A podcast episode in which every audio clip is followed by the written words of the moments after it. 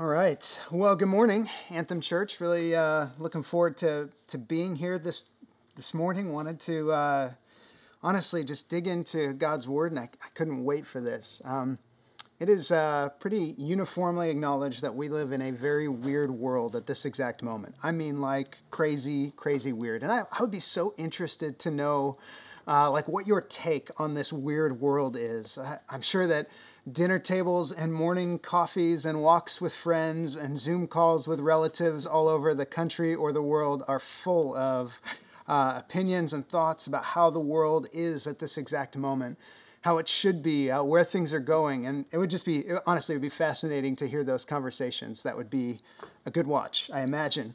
Um, just thinking about this weird world, we set out for 2020. This was uh, from over, I guess, now about a year ago uh, we started praying through what God had for us for 2020. We knew that it was going to be an election year. Obviously, we didn't know the rest of the stuff that's gone on in 2020, but uh, we started processing through with the Lord what is it that, um, that you want to say? How do you want to speak to us?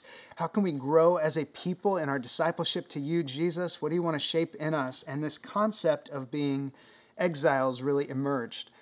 We started to process through what it means to be exiles. Uh, being from somewhere else but living in a foreign land. That language is used uh, to talk about God's people often.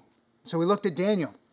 We went through the book of Daniel specifically to try and understand literal exiles, Israel taken out of their land and placed into Babylon.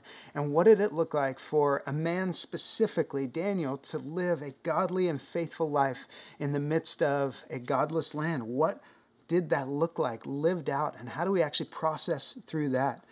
Then we took some time to go through proverbs and there's nothing in proverbs specifically about exile but there is this sense of wisdom that is counter the way of the world. The way of jesus is not the same as the way of the world.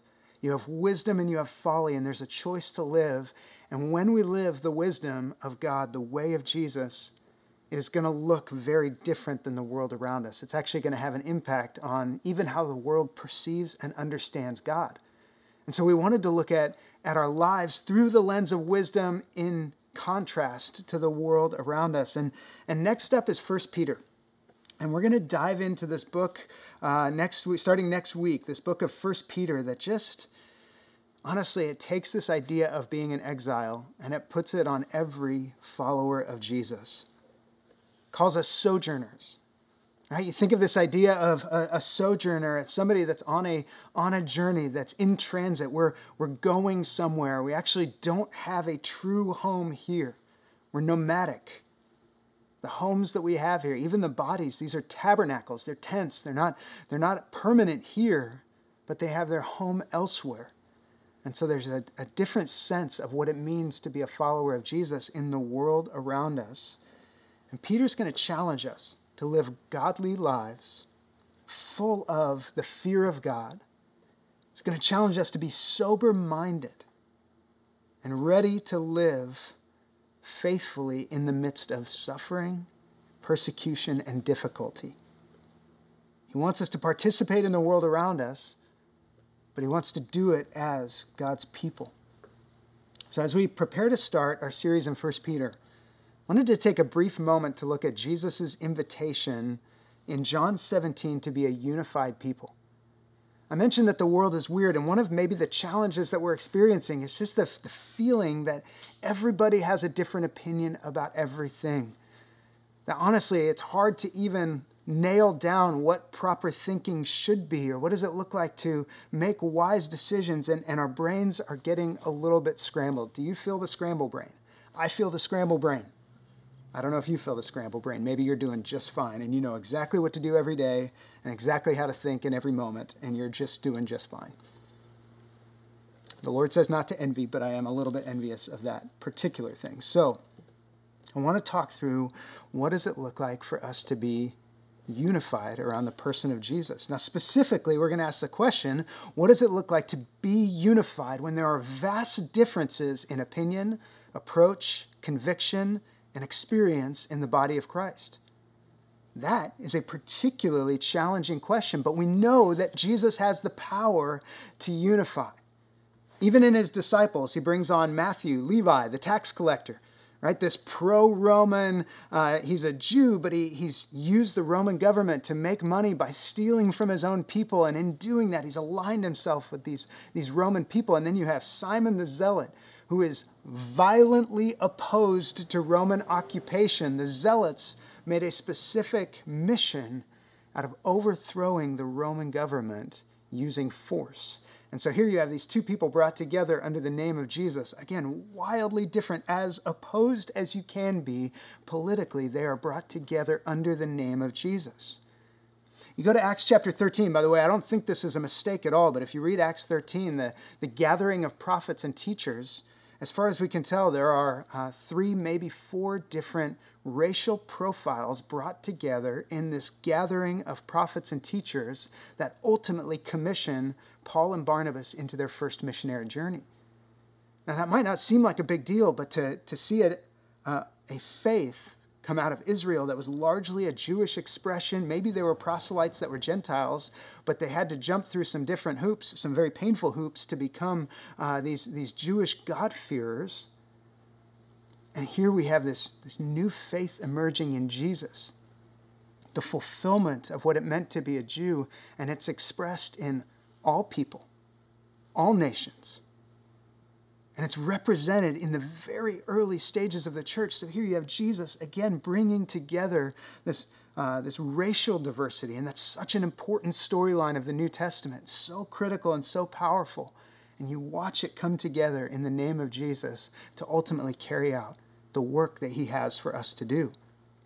And then you go in and you read the book of Romans, read the book of 1 Corinthians, read the book of Galatians, and, and what you get from these, these letters from Paul is typically a church that has differing convictions about how to live out the Christian life. So Paul writes that to Rome. Read Romans chapter 12, 13, 14, 15, and you see that this church is divided over how to live as a follower of Jesus. Read Galatians. Huge differences in how to live as a follower of Jesus. We just went through 1 Corinthians and you see it there as well. Big differences in what they believe should happen in the gathering, what they believe should happen out there in the world, how they should live their lives. And in each of these settings, what we see is a call to run at the same Jesus. Yes, there are different convictions and there are ways to live with each other, and there's, there's kind of strategies for how to be unified, but ultimately, unity is going to come from running at the same Jesus. So it's helpful to know one thing before we get into John 17. And that's that unity is not the objective in and of itself. And we, we do have to be a little bit careful about that. Like, if unity is the objective, then oftentimes we will be forced to compromise other things in order to attain unity. Unity is not the objective, Jesus is the objective, and unity is the byproduct of everybody running at the same Jesus. Now, there will be many calls in the scriptures to unity because we want that as an output of our faith and Paul and Peter will actively apply if we're running at Jesus. We need to be unified, and there are ways to implement that. But the goal, again, for us as followers of Jesus is to be followers of Jesus, to run at Him. So we're going to take a look. John 17 is going to be our main text today. So if you have your Bibles, open them up. We're going to look at the entire chapter. And uh, in doing this, we're going to highlight a few key things. So, starting with verses 1 through 5, and then we'll talk about that, and then we'll go into 6 through 26, just a short little section uh, on Jesus' prayer. All right, so let's read this. John 17. This is known as the high priestly prayer. You might have that heading in your Bible, and it's been named that not by Jesus, but because Jesus is functioning in a priestly manner. He has the Father and he has his people, and he's interceding on their behalf. He's acting as a priest in this particular moment. So it's called the high priestly prayer. It says, When Jesus had spoken these words, he lifted up his eyes to heaven and said, Father, the hour has come. Glorify your Son, that the Son may glorify you since you have given him authority over all flesh to give eternal life to all whom you have given him. And this is eternal life, that they know you, the only true God, and Jesus Christ, whom you have sent. I glorified you on earth, having accomplished the work that you gave me to do, and now, Father, glorify me in your own presence with the glory that I had with you before the world existed. Okay, Jesus starts with the ultimate goal of his presence on earth, and that is the glory of God and the glory of the Son, Jesus Christ. Ultimately, that we would know God. Remember Proverbs. The fear of the Lord is the beginning of all wisdom. Jesus is saying, I'm here to make you known, and I'm here to demonstrate that I am the Son of God. Jesus Christ, Jesus Messiah, the anointed one sent by God. This picture is so critical that you see a, a, a, key document in church history called the Westminster Catechism or the Westminster Shorter Catechism. It starts with this phrase The chief end of man is to glorify God and enjoy Him forever. So you take John 17 and you have this picture of like our purpose, our existence is to make much of Jesus, to make much of the Father that the world would know him is the entire reason that you and I are here today. That's why we exist. So everything about who we are runs through this filter of how do I make much of Jesus? How do I make Yahweh known in this world? That's, that's our new worldview. It's our new filter. It's our new character dynamic as people. Jesus' objective was to glorify God. Our objective is to glorify God. Now, Jesus goes into how glory happens. That's the rest of John 17. So back to your Bibles. Let's read verses 6 through 26. There's a lot of I's and we's and thems and they's. Just try and follow. It's good. It says this I have manifested your name to the people whom you gave me out of the world. Yours they were, and you gave them to me, and they have kept your word. Now they know that everything that you have given me is from you. For I have given them the words that you gave me and they have received them and have come to know in truth that I came from you, and they have believed that you sent me. I am praying for them. I'm not praying for the world, but for those whom you have given me, for they are yours. All mine are yours, and yours are mine, and I am glorified in them. And I am no longer in the world, but they are in the world. And I am coming to you, Holy Father.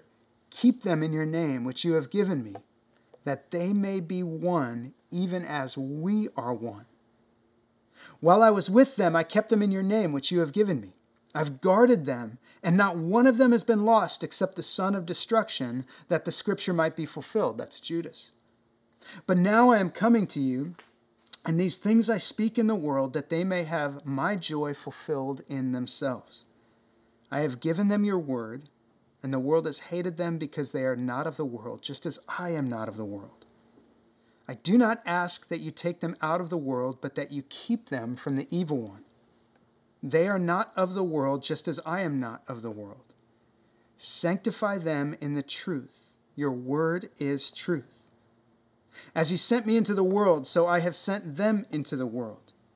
And for their sake I consecrate myself that they also may be sanctified in truth. I do not ask for these only, but also for those who will believe in me through their word, that they may all be one, just as you, Father, are in me, and I in you, that they also may be in us, so that the world may believe that you have sent me. So I just want you, just a quick pause. Jesus is praying for you and me that everybody that believes through the word of these disciples, Jesus is praying for, and that's us. If we've given our lives to Jesus right here, right now, He's praying for us. This is His prayer for us that they may be one, verse 22, even as we are one. I and them, and you and me, that they may become perfectly one, so that the world may know that you sent me and loved them even as you loved me. Father, I desire that they also, whom you have given me, may be with me where I am, to see my glory that you have given me because you loved me before the foundation of the world. O righteous Father, even though the world does not know you, I know you, and these know that you have sent me. I made known to them your name, and I will continue to make it known, that the love with which you have loved me may be in them and I in them. This is an incredible text. Again, it's a lot of I's and we's and they's and them's, but here's the basic gist of it Jesus is praying to the Father, and his prayer first is for the disciples that he's been training up and preparing to send out. He's looking at them and he's saying, Lord, I want them to be unified as we are unified. He believes that there's this potential for epic Trinity level unity to happen in the disciples. But then he also prays for the next generation. And I say generation, meaning all who would believe through the word of the disciples. For you and I have believed through the word that was preached to them, and then they preached to the world. They were obedient to the call to go and make disciples, and we are those disciples if we believe in Jesus. And so he prays for us as well that we would be perfectly one as Jesus and the Father are one. Ultimately, Jesus prays for unity so that the world will know that Jesus was sent by the Father. See, that picture of unity is what's going to testify to the veracity or the trueness of Jesus being the Messiah. Because Jesus being the Messiah is going to unite a world that does not want to be united. The reality of the world is that it will run a bazillion different directions, and that is an actual word a bazillion different directions. Uh, we're going through the Bible project in family worship, and we went through Judges, and there's this picture in Judges of everyone doing what is right in their own eyes. And that's the nature of the world that we live in, is everybody is running a different direction. But Jesus has the power to bring together what the world is trying to take in many different directions. So let's talk about how that takes place. There are a few key things that we want to look at, three in particular. The first one is that we will find unity if we are together engaged in spiritual warfare. Okay, so I want you to look at verse 15. Jesus says, I do not ask that you take them out of the world, but that you keep them from the evil one. Okay, so Jesus specifically knows that he's not wanting to escape us out of the world. That's not the, the objective of his salvation. You think of salvation, and sometimes you think of this idea of rescue or being taken out of, sometimes even drowning in a pool and, and being rescued out of that pool or out of the ocean is the picture given to us of salvation. It's a beautiful picture, but it's dealing with our sin and the consequences of that sin, not escaping from the world that we're in. Jesus' goal is not that we would escape the world that we're in, but that we would be in here and that the Father would keep us from the evil one, meaning, there is a battle for you and for me. We've been left here with a purpose, and Jesus' prayer is Father, keep them from the evil one. Don't let him, as Peter will write, as he prowls around like a roaring lion, seeking someone to devour, don't let him devour them. So put them on the path that they need to be on, but protect them from the enemy. Peter's going to talk quite a bit about spiritual warfare, what it means to be sober minded, what it means to be alert, looking for the work of the enemy and being able to counter it with righteous living. There's a, a conversation about that in the book of First Peter, but that's part of what unifies us is that we have a common enemy. And here's something that is of critical importance.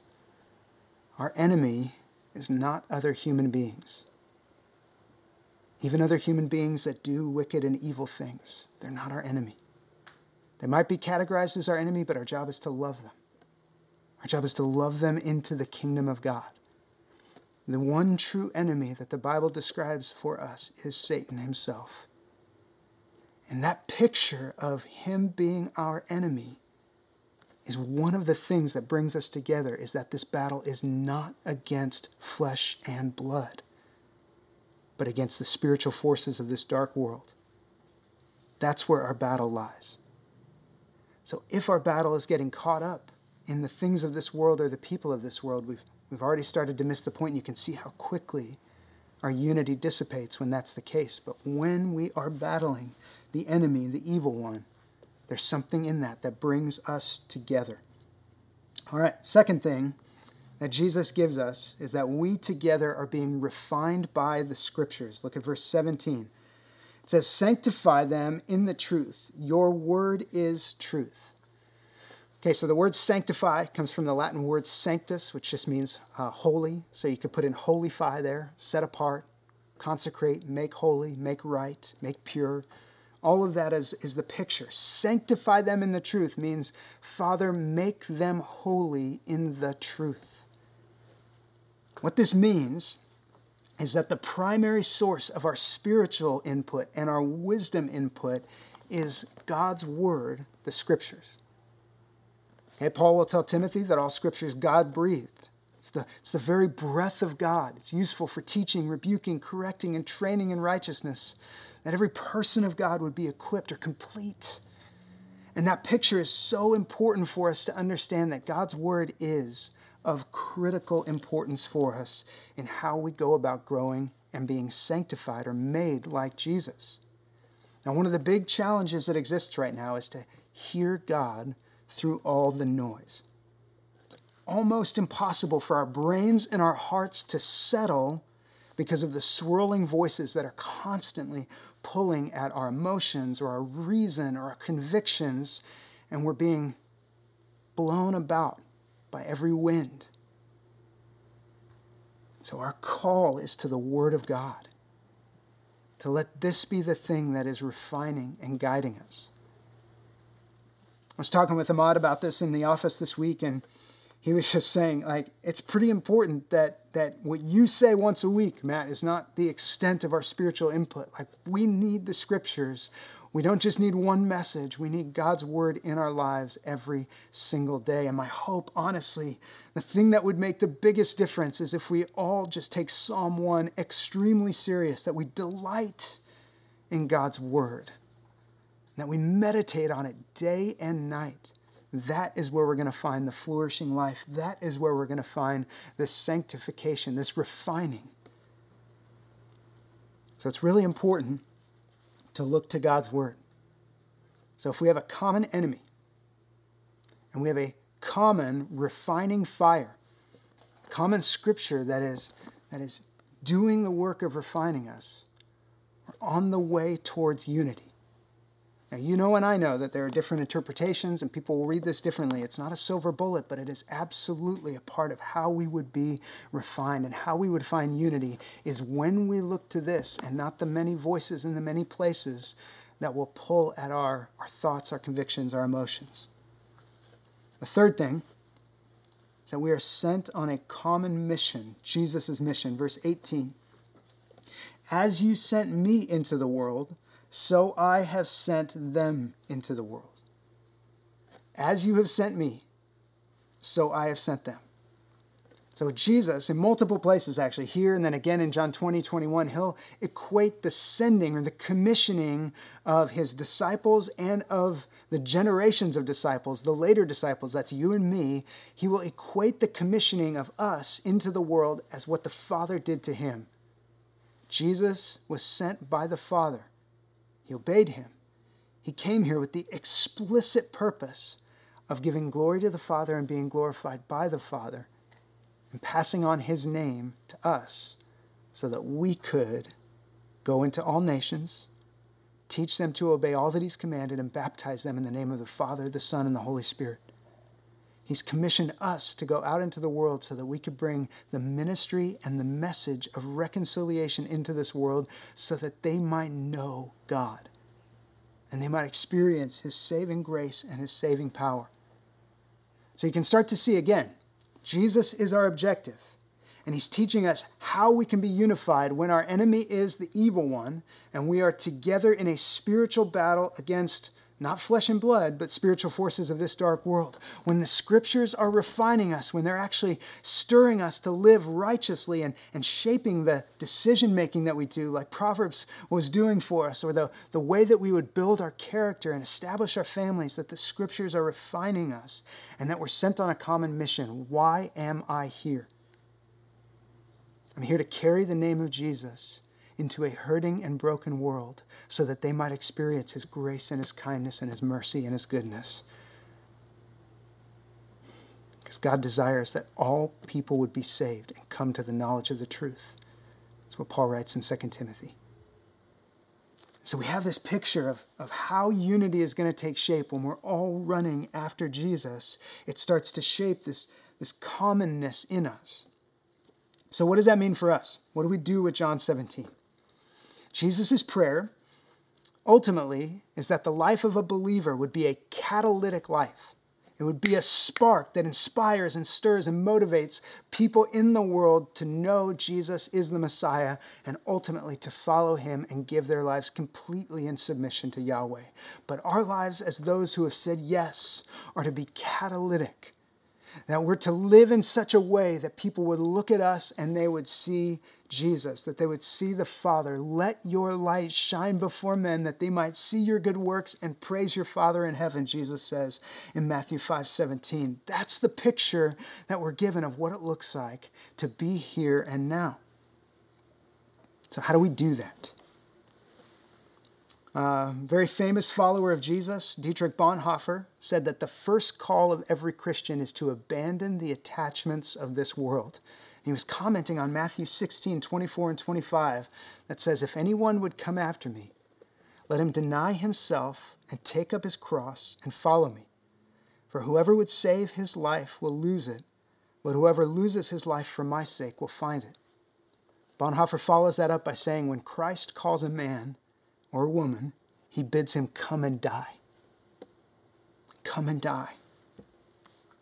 I bring these up because the invitation of Jesus is to come into a life where we make much of Jesus. And what that means is that we ourselves are dying. I have been crucified with Christ, Paul says in Galatians 2:20. I died with Jesus and I no longer live. But the life I live now in the flesh, I live by faith in the Son of God who loved me and gave himself up for me. My life is not my own anymore. So, part of how we go about the business of being followers of Jesus and how we will have any hope of finding unity in this world is when we die and Jesus fills our lives. We take up our cross daily. Jesus bids, Jesus bids us come and die. When we make other things the main thing, we minimize our opportunity for unity. When we seek things other than Jesus in this life, we're taking away the ability of the people of God to be unified because Jesus is the only thing that we can run after that will bring us all together. A couple of things that are really important about this. First is that unity is not necessarily sameness. As we look at Jesus praying for unity, it's not it's not that he would make everybody the same person, but rather making many people, different people, to follow the same Christ, to carry his name and his way. And a couple of things about this. I mean, Jesus will say, I, sorry, I didn't give all these scriptures to Ryan, but he'll say in Galatians 3:28, he talks about how there's neither male nor female, or Jew nor Gentile, barbarian, Scythian, slave, free. He talks about these different groups or identifiers, but we are all one in Christ Jesus. And there's a beautiful picture of that, that a part of our identity has melted away and has become this one in Jesus. And then you also see this incredible reality throughout the scriptures that Simon is called Simon the Zealot to identify the way that he lived his life and what's been brought together in Jesus. That Matthew is called a tax collector. That we see these different monikers of people in the scriptures, identifiers that, that speak to the differences that have been brought together in the name of Jesus. And we look at, at Ephesians 4 uh, 11 and 12, and it talks about varying gifts Jesus gave to each according to the measure of his gift. And there's this, this difference that is essential because no one person perfectly represents Jesus Christ. We need a body full of many members and different parts to make up what will ultimately look like Jesus. We are not built to be the same person. We're built to be different, but there is a sameness that we're seeking after. I hope you can see the nuance that's in the scriptures there. It's not that all that you are is being stripped away, so that Jesus ends up in your place. But it's that He takes you, He takes your personality, He takes your gifting, and He is refining you, and He's putting Jesus as the central figure, and you are running to Him. And so we are being unified, but He's not taking away who you are. A great example of this, sorry, I'll get back to notes in just a second, but a great example of this is you look at the writing of Paul, the writing of Peter, the writing of Hebrews, the writing of James, the writing of John, who wrote 1st, 2nd, 3rd John, Revelation, the book of John, and the writing of Luke. They have different Greek skills. Their ability to write in Greek is different. Luke, as a physician, is the most technical, it's the most orderly. My wife would love it the most. It's structured, it's clear, it follows all the Greek rules. And then you have Paul who writes in run on sentences after run on sentences after run on sentences after run on sentences after run on sentences after run. Okay, I'll stop. But you can see just the personalities and even the grammar of these individuals are brought together in Jesus. They're not made to be the same person but we are unified in Jesus. And that happens, as the author of Hebrews writes, when we run to Jesus. This is Hebrews 12, 1 and 2. It says, Therefore, since we are surrounded by so great a cloud of witnesses, by the way, you want to see some differences, read through Hebrews chapter 11. Different people, different stories, different places, different times, different convictions. Let us also lay aside every weight and sin which clings so closely and let us run with endurance the race that is set before us, looking to Jesus, the founder and perfecter of our faith, who for the joy that was set before him endured the cross, despising the shame, and is seated at the right hand of the throne of God. Okay, so we run with our different personalities, with our different gifting, even our varying convictions, even our varying locations the cultures that we live in are different, but we run at the same Jesus. And in doing that, we, we find this incredible byproduct of unity in the body of Christ. I know it's cheating, but I'm going to take you to 1 Peter. We'll get there eventually, uh, this particular passage. But go to 1 Peter chapter 3. We're going to look at verse 8. Peter's kind of summarizing quite a bit of what he's said up to this point and what it means to, to be the, the family of God. And so he says, finally, in chapter 3, verse 8, finally, all of you have unity of mind, sympathy, brotherly love, a tender heart, and a humble mind. So Peter's call is he's kind of summarizing this, uh, this gospel that he's preached and then the impact that it has on our varying relationships. And he's, he's calling on all of us to have unity of mind. And I, I really struggled with that because I was trying to think like, how do we do that? What does that look like? So looking up unity of mind and just trying to understand it, it has to do, again, with that, that sameness of goal and objective that we're running at Jesus. It's not that we all think the same way all the time. It's not. So, what this does is this actually gives us the basis to be able to have hard conversations. That we're running at the same Jesus, but I see things from a more Republican point of view or conservative point of view, that we're running at the same Jesus, but I see things from a more liberal or Democrat point of view, but we're running at the same Jesus. We can have these hard conversations because Jesus wins and we're running at Him. So even if there's difference in our approach or what we think politically, we can find unity because we're running at Jesus together. We can be the body of Christ because we're running at Jesus together. This is why we would talk about there's no room for racism or favoritism or uh, haughty eyes, socioeconomic differences in the body of Christ, because in any of those contexts, we have to understand that Jesus brings us to the same place of the cross and we're all running at Him together. And there's no, there's no human being that exists in a better than category, a more important than category. But there are differences how do we, in those differences, find the commonality of Jesus and run together at Jesus? We have to be able to have these hard conversations and work to find Jesus as the thing that we are running to. The picture of the New Testament is that it is refining us. It's taking God's word and it's shaping a different way in us. It's bringing us to a place of common focus, common destination. So, what can we do today? If we want to be a, a unified people, what can we do today? First thing is today you can come and die. You can take up your cross daily. You can deny yourself and you can follow Jesus. This is not about me.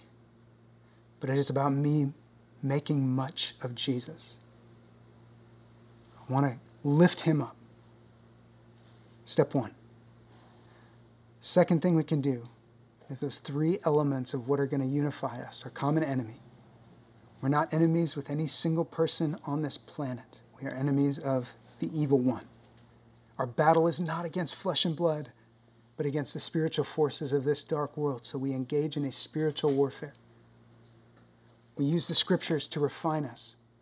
These are the things that drive us to uh, be and look more like Jesus, is that we see the Word of God shaping us and challenging us and stirring us.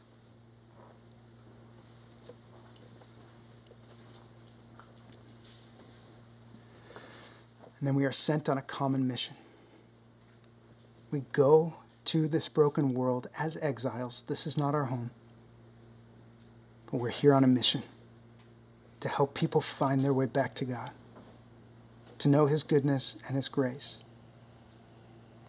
If we can start with Jesus and we can live those three realities, we can find togetherness, even if we think differently, even if we come from different backgrounds, even if we have different pathways in life, different advantages, even if we have different things to us, we can come together because we're running after the same Jesus and we are fighting the same battles, refined by the same scriptures, and on the same mission.